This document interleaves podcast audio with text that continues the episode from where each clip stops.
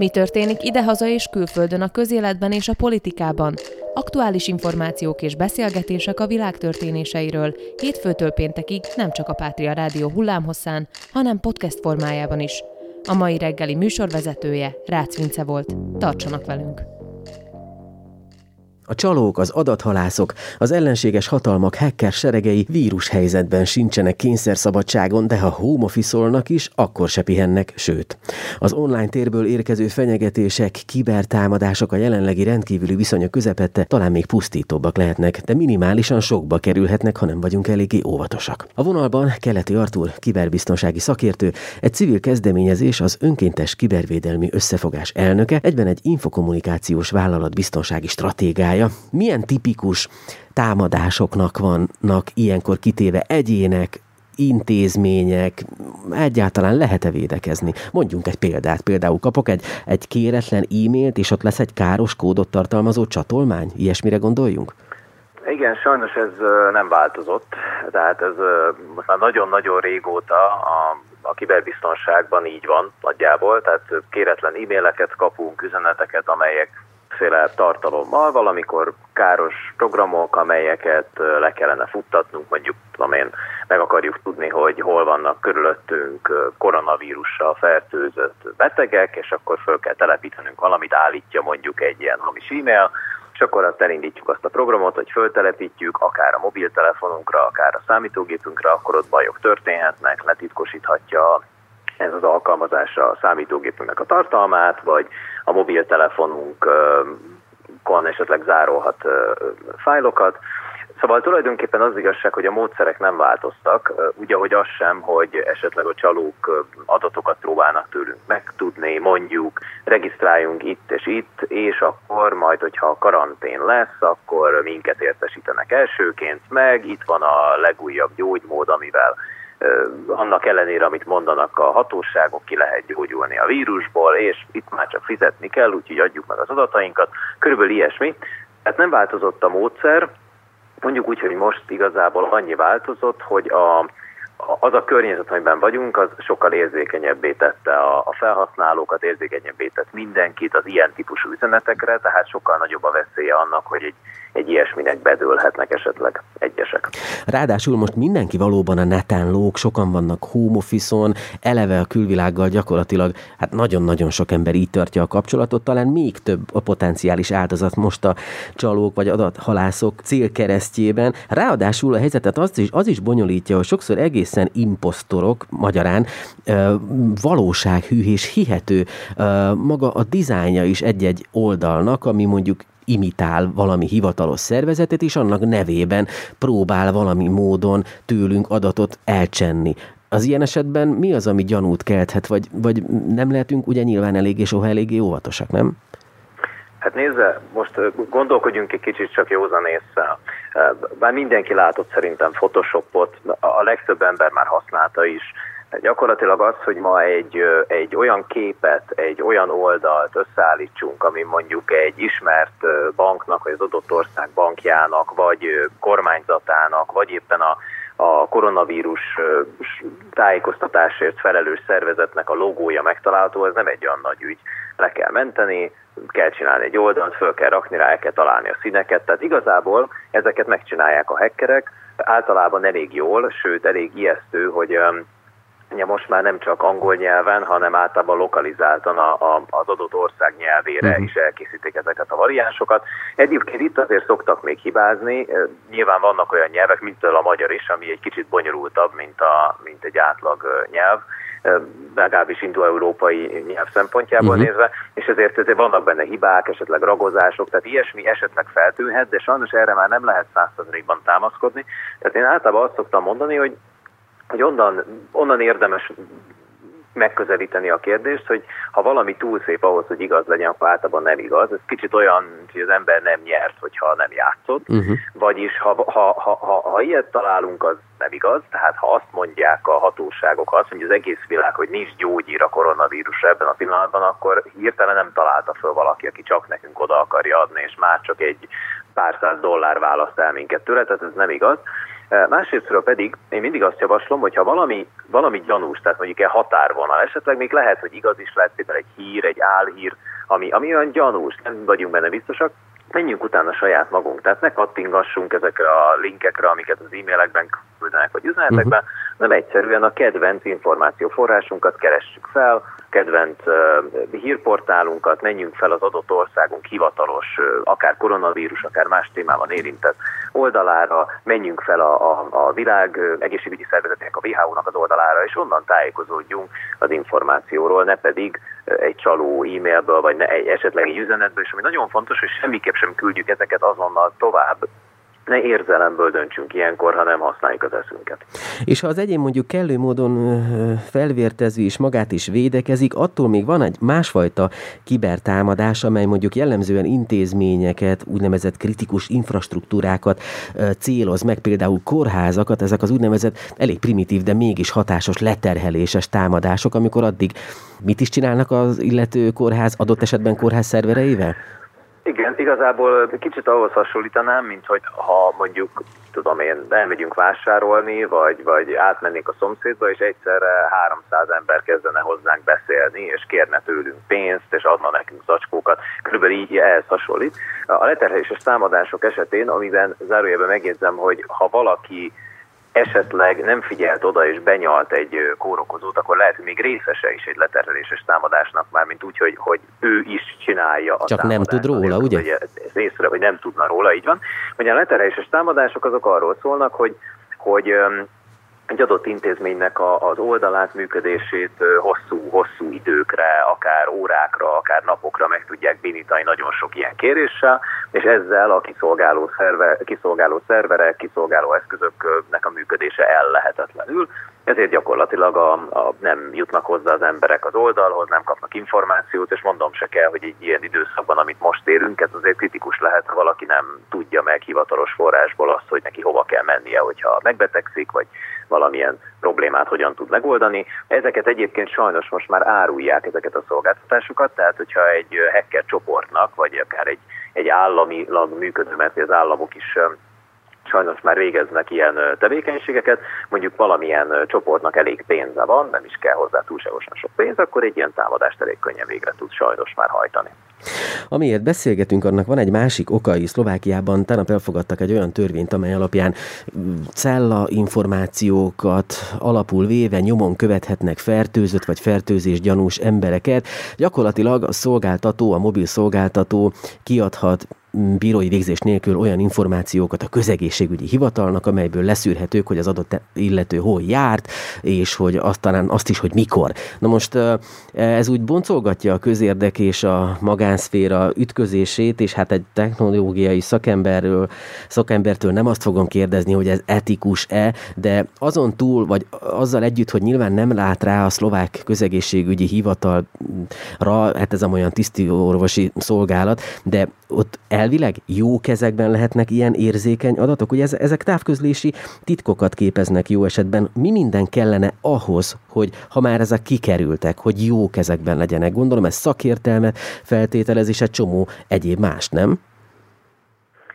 Bizony, egy nagyon érdekes kérdést feszegetünk most. A világon gyakorlatilag ennek a, hogy is mondja, magánszféra, versus védelem kérdésnek a témakörét járják körbe. Annyira aktuális ez a, ez a probléma, hogy az USA-ban éppen a napokban ült össze egy olyan csoport, a technológiai óriások, Facebook, Google és nagyon sok más szereplő részvételével, akik azt vitatták meg, hogy meddig lehet itt ebben a dologban elmenni. Tehát milyen mi az, a, mi az az adat, amit még át lehet adni mondjuk egy ilyen esetben, mi az az adat, amit már nem lenne jó átadni, Például a Facebook azon dolgozik, hogy anonimizált adatokat adjon át ilyenkor, ne, ugye ne lehessen személyhez kötni ezeket az adatokat, és mivel, hogy például a, a, a nagyobb óriás, óriás technológiai cégek, így a Facebook is kb. 500 méter távolságban meg tudja határozni azt az, azok esetében, akik engedélyezték az alkalmazásban azt, hogy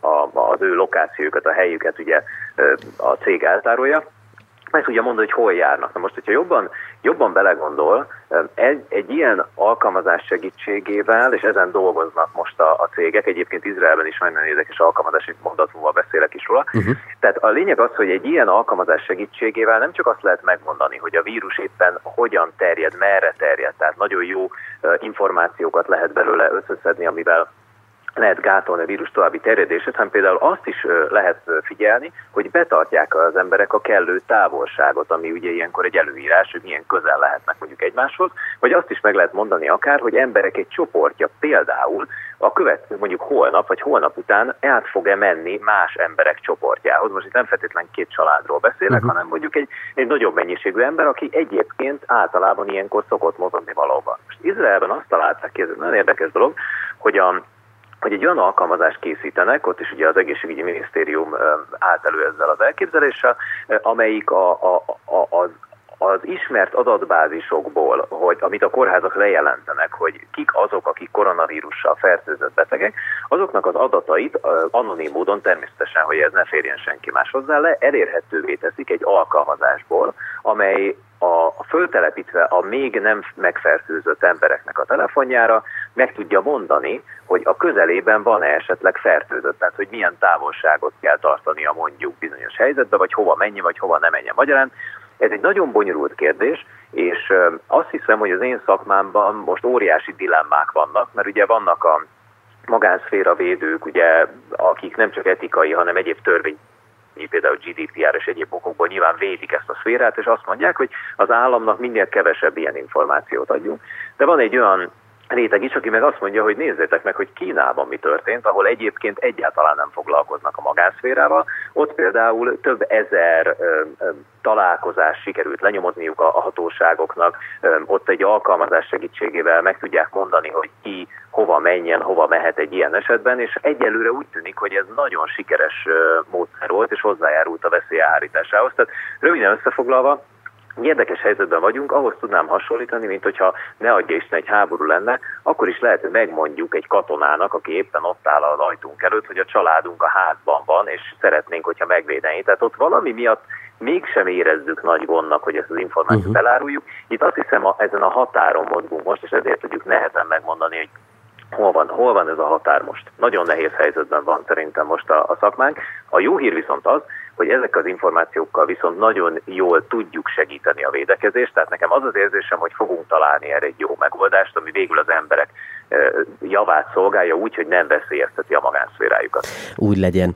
Személyes adataink, pénzünk is bánhatja óvatlanságunkat az interneten, de koronavírus idején már nem csak a kiberbűnözők, hanem az állami szervek is adataink után kapnak, utóbbiak a járvány megállításának érdekében. Keleti Artúr kiberbiztonsági szakértőt, egy civil kezdeményezés az önkéntes kibervédelmi összefogás elnökét, egyben egy infokommunikációs vállalat biztonsági stratégiáját hallották. Köszönöm szépen a beszélgetést. Én is köszönöm.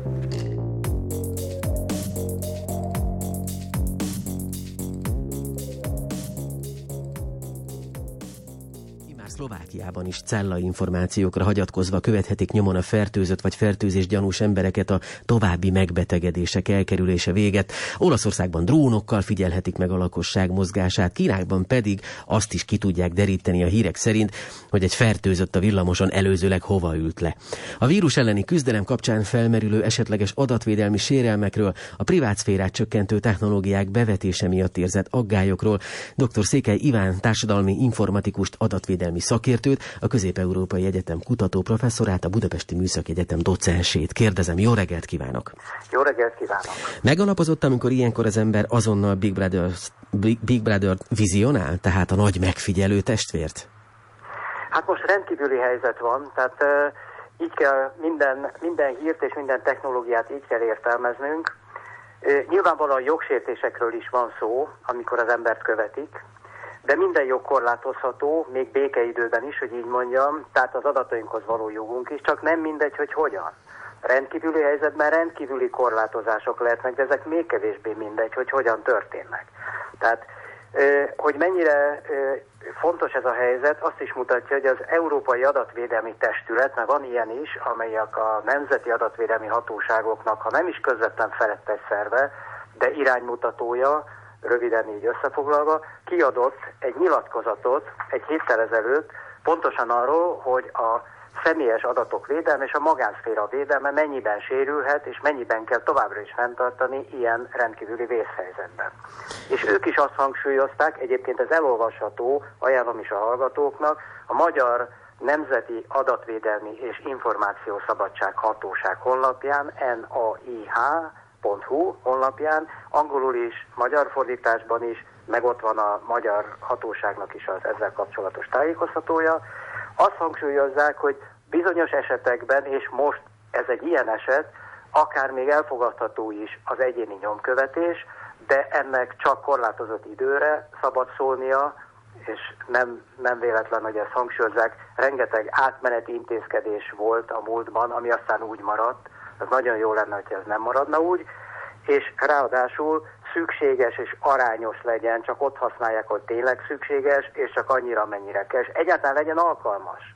Tehát mindenki azt mondja, hogy most tűzoltás van, nem szabad finomkodni, én meg azt mondom, hogy ha a tűzoltás hasonlatot használjuk, hát akkor nyilván, hogyha leég egy, egy múzeum vagy egy levéltár, nem fogjuk vízzel oltani, mert azzal rögtön tönkre tesszük azt, amit, amit meg akarunk védeni. Kicsit a mi társadalmunk is ilyen, hogy egy konkrét cél elérése érdekében esetleg tönkre teszünk olyan jogokat, olyan demokratikus értékeket, amelyeket elég nehéz volt kivédni. És nehéz lehet akár visszaállítani is, ez meg egy másik probléma lehet, nem?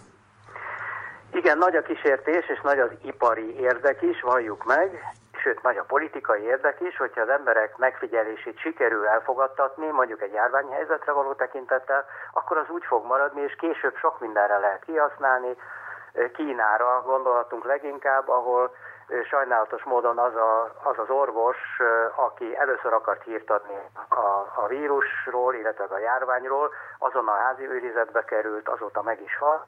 Tovább, akik erről írtak Facebookon, egyéb közösségi oldalakon, rögtön megfigyelés alá kerültek és korlátozták a mozgásukat.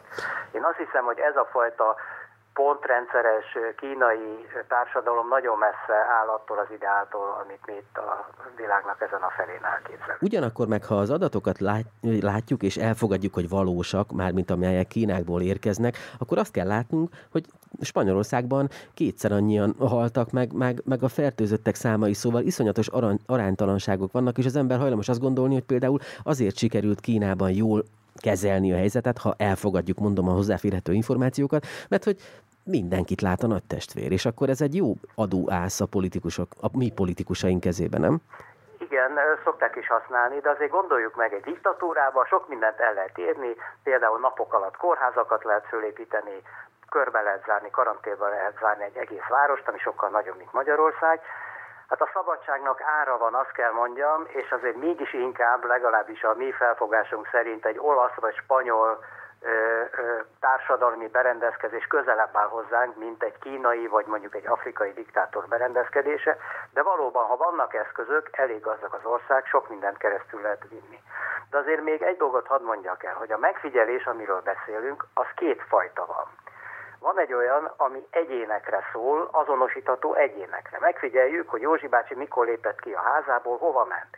És van olyan, ami tömegekről szól, tömegeket figyelünk meg akár drónnal, akár mobiltelefon adatain keresztül, hogy hol csoportosulnak az emberek, és akkor esetleg oszlatni lehet őket, vagy egyéb dolgokat lehet csinálni. Mindig a tömeges, a tömegek megfigyelése az a, okoz kevés, kevesebb sérelmet, mint az egyének nyomon követése, de természetesen mindenki az egyénekre akar koncentrálni, mert később az jól jöhet más célokra is. Úgyhogy én azt nagyon remélem, egyrészt azt nagyon remélem, hogy hogy a, a járvány sikerül megfékezni, vagy legalábbis lelassítani, de én azt is nagyon remélem, hogy nem öntjük ki a fürdővízzel a gyereket is, tehát nem öntjük ki azokat a demokratikus értékeinket és jogainkat, amelyeket nagyon sok küzdelem után nem is hibátlanul, de mégiscsak elértünk itt Európában és a mi szüke pátriánkban is. Legyünk erre büszkék, és próbáljuk azért ebben a helyzetben is odafigyelni ezekre. Az egyes államok rendkívüli intézkedései a vírus elleni küzdelemben a biztonságunkat általában úgy szolgálják, hogy sérthetik szabadságunkat. Erről a dilemmáról hallhatták Széke Iván társadalmi informatikust, adatvédelmi szakértőt, a Közép-Európai Egyetem kutató professzorát, a Budapesti Műszaki Egyetem docensét. Nagyon szépen köszönöm a beszélgetést. Én köszönöm.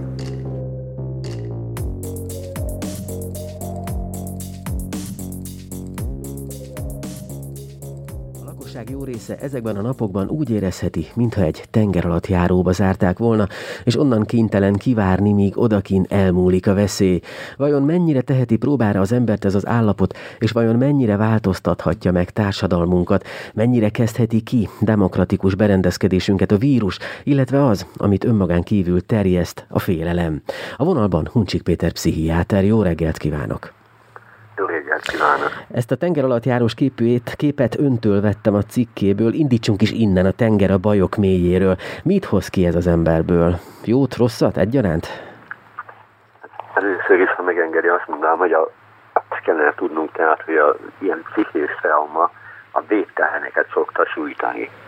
Az ember egy áldozattá válik tulajdonképpen, és tehetetlen az őt elsőprő erővel szemben támadó ö, ilyen traumás eseménnyel. Ö, a traumatikus eseményekről például egy ilyen ö, járványról is azt, azt mondjuk, hogy nem mindennapi, mert ritkán történik, és meghaladják az ember mindennapi cselekvési képességeit.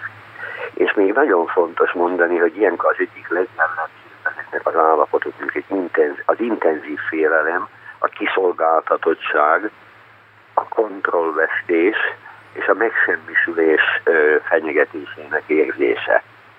Ez a fenyegetettség a szimpatikus idegrendszert hozza izgalmi állapotba, megemeli az adrenalin szintet, és az ember ilyen készenléti állapotban lesz, és teljes figyelmét arra összpontosítsa, hogy valami módon túlélje a dolgot nem érez gyakran, nem érez fáradtságot, nem érez fájdalmat, hanem félelmet és dühöt szokott kiváltani az emberből az ilyen helyzet, és nagyon fontos ezt még megjegyezni, hogy időseknél ez a nem érez fájdalmat, nem érez, féle, nem érez fáradtságot, ez gyakran azzal is együtt nem érez égséget és nem érez szomjúságot sem.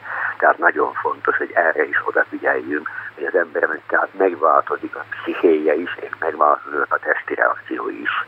Kedves Péter, ha megkérhetem, emelje közelebb a kardlót, és akkor bizvást jobban fogjuk hallani, és akkor lépjünk talán úgy tovább, hogy felléphet az ember tudatosan a félelem ellen, tehát elhatározhatom én, hogy nem fogok rettegni, illetve uh, mit kezdhetünk ezzel a kiszolgáltatottsággal?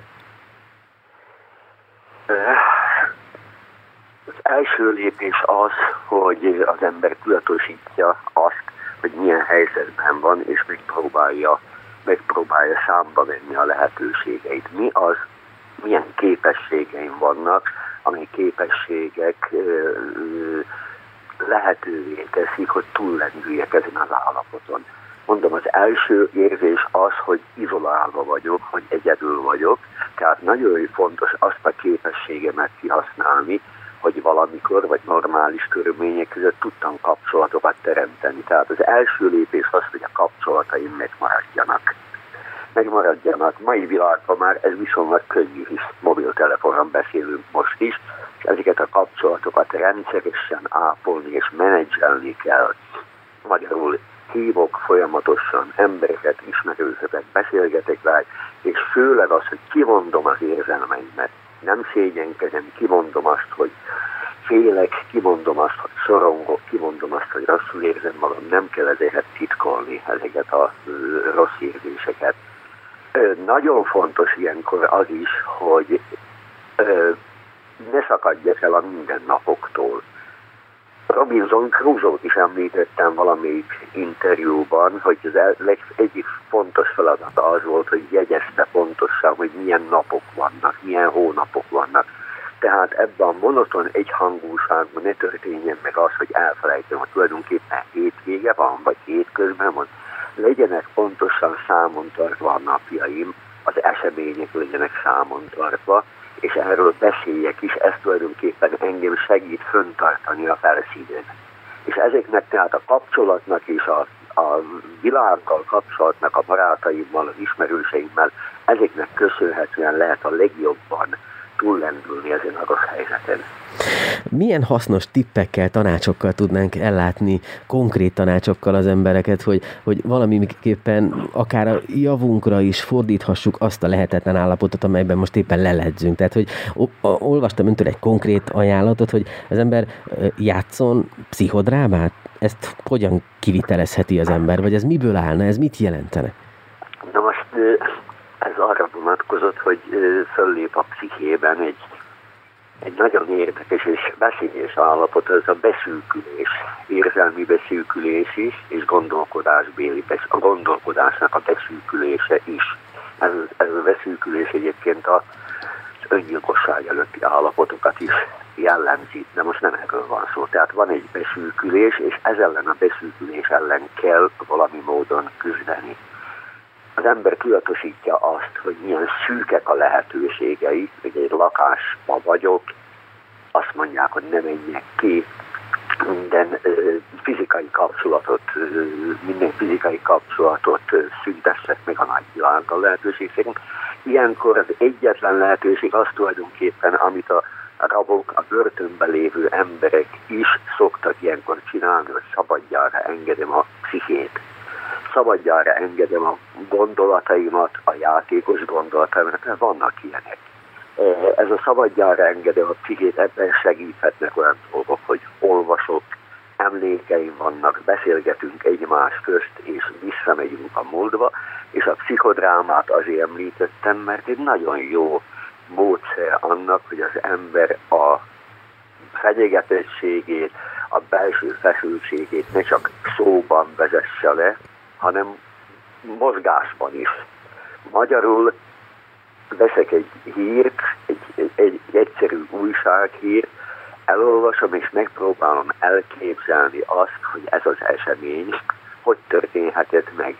És bevonok a családtagjaim közül néhányat, megszemélyesítjük a dolgokat, te leszel ez, ebből a hírből apuka, anyuka, te fogod játszani ezt a szerepet, én ezt, és megpróbálunk mindegy játékot lejátszani az egészet, és utána megbeszéljük. Lányok az unokáimmal nagyon jókat nevetnek, elmondok egy olyan kis családi titkot, az időről időre előadást szerveznek esténként. Én szoktam lenni a hattyúk tavából a hattyú, és én, én táncolom el azt a szerepet, hogy a hattyú halálát nagyon jól tudnak ezen szórakozni, és el, ilyen játékok, ilyen, hogy is mondjam, csak humoros játékok rendkívül jó hatással vannak a, a, a lélek, a psziché revitalizálásához is. Nagyon jól lehet utána beszélni róla, nagyon érdekes reakciókat vágni az emberből, tehát a lehetőségeink körből így vannak. Ne haragudjék a szubjektív megjegyzésért, de akkor most megnyugodtam, mert én például azzal próbálkoztam, hogy a hollányót meséltem fejből és visszafelé, szóval, hogy akkor kell ilyen móka, azt mondja, és kell valamiféle önterápia. Szükség van feltétlenül rá. Erről ugye nagyon sokat beszélnek most ezekben a napokban, én, az, én a tenger alatt járót említettem, mert én még a régebbi generáció ember vagyok, mi még erről a szindrómáról beszéltünk, a tenger alatt járó szindróma. De épp önök tegnap a rádióban NASA-nak az egyik, egyik javaslatát beszélték végig, és ahogy hallgattam ezt a műsort tegnap délután, azt mondtam, hogy Szent Isten, mert 25 éve csináljuk. Az a tréning sorozat, amit még annak ideje már itt alapítványnak kezdtünk, ugyan ebből indul ki ugye, a lehetőségeink, a kommunikációs lehetőség, az aktív hallgatás, az odafigyelés, a reagálás, ezek mind-mind arról szólnak, igen, lehet, hogy néha nevetséges a dolog, hogy valami aktív módon én is lereagáljam a dolgokra, és főleg adjak lehetőséget a környezetemnek is. Képzeljük el empatikusan, hogy nem csak én szenvedek ettől az állapottól, hanem akik ott mondjuk családtakként velem vannak, vagy, vagy izolálva máshol vannak. És másfajta szenvedés az, amit a kisgyerekek eltűrnek, vagy kénytelenek eltűrni, és megint másfajta fenyegetettség az időseké.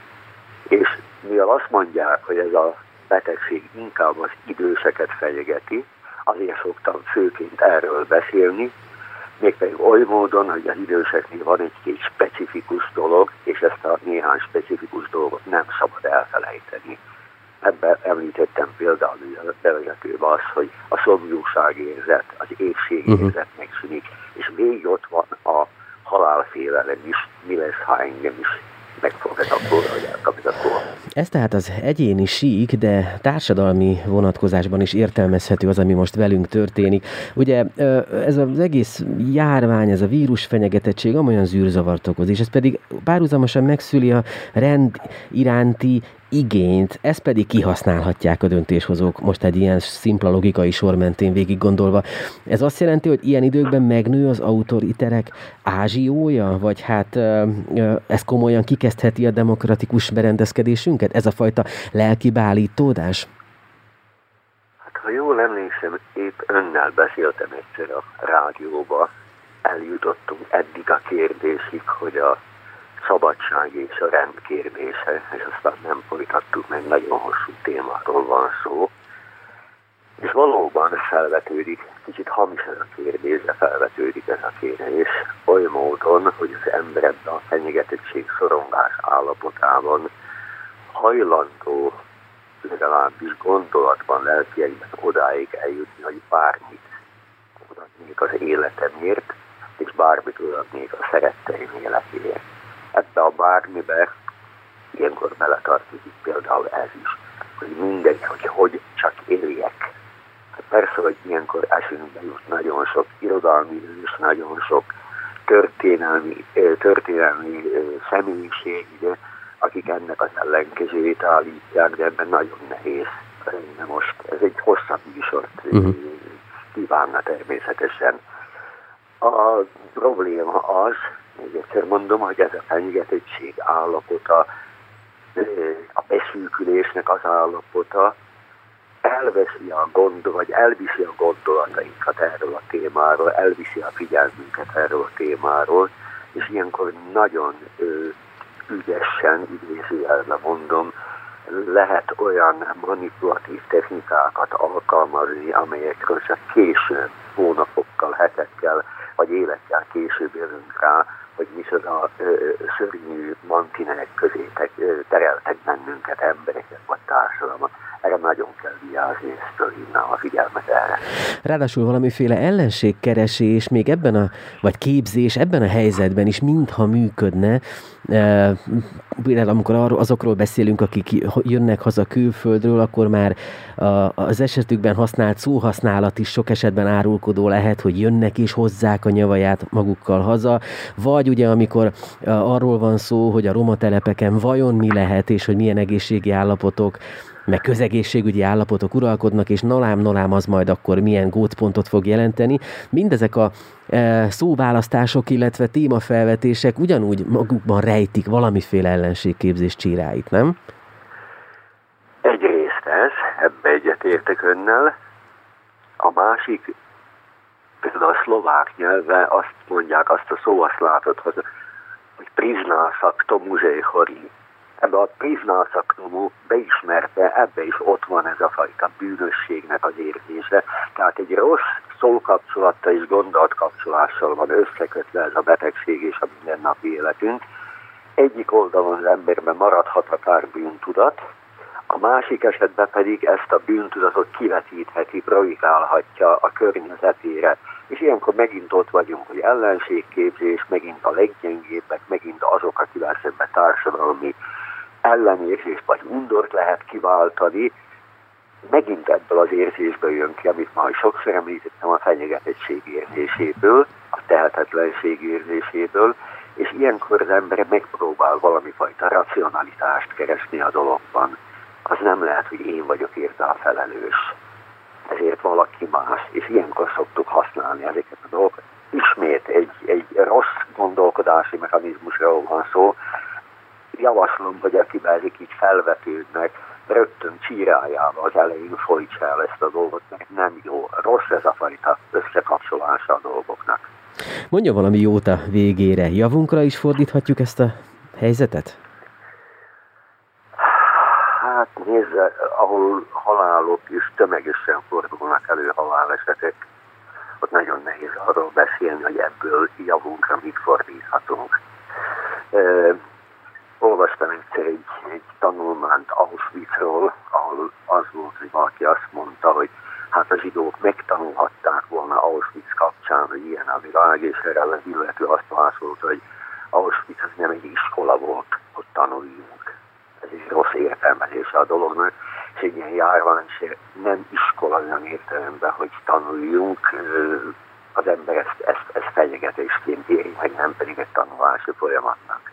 Másik dolog az, hogy a társadalom és különféle lehetőségeknek az, az áttekintése benne van a dologban. Tehát igenis ilyen értelemben lehet bizonyos fajta összefüggéseket találni, és főleg társadalmi szinten eljutni odáig, hogy legközelebb mit kellene, hogyan lehetne intenzívebben összekötni a dolgokat. Ne felejtsük el, hogy a mai komputerizált világban most millió és millió vagy százmillió információ fut össze bizonyos központokba, ezekben a központokban összehasonlítják, elemzik ezeket az információkat, próbálnak modellezni dolgokat ebből, tehát tételezzük föl, hogy ezen a szinten eljutnak a szakemberek oda is, hogy bizonyos fajta felismerések jönnek, és ezeknek a felismerésének hatására egy esetleges következő ilyen járványban már jobban tudunk viselkedni. Én, amit javasolnék egyéni szinten, az az, hogy az embernek többet kellene foglalkozni egy olyan jelenséggel, amit a mai világ kipaszított a perifériára. Gondolok itt konkrétan az elmúlással, az élet a halál kérdésével, és nem úgy szembesülni ezekkel a dolgokkal, hogy most szembesültünk, hogy egyszer csak fölkapjuk a fejünket, és a főleg a fiatalok körében találkozom ezzel a viselkedéssel, hogy és ki fog rajta segíteni, és mikor fognak segíteni, és miért nem segítenek. Nem szembesültek eddig életük során azzal, hogy vannak helyzetek, amikor már nincs segítség. Hogy igenis az életnek ez egy menete, hogy elkerüljünk egy olyan helyzetben, ahol nem tudunk már segíteni. Szóval azért felismerések vannak, vagy a felismerés lehetősége megvan benne. Itt tegyük ki a pontot. Vajon mennyire teheti próbára az embert a bezártság, és vajon mennyire változtathatja meg társadalmunkat a vírus, és ami előtte jár is nyomában a félelem? Uncsi Péter pszichiátert hallották, köszönöm szépen a beszélgetést.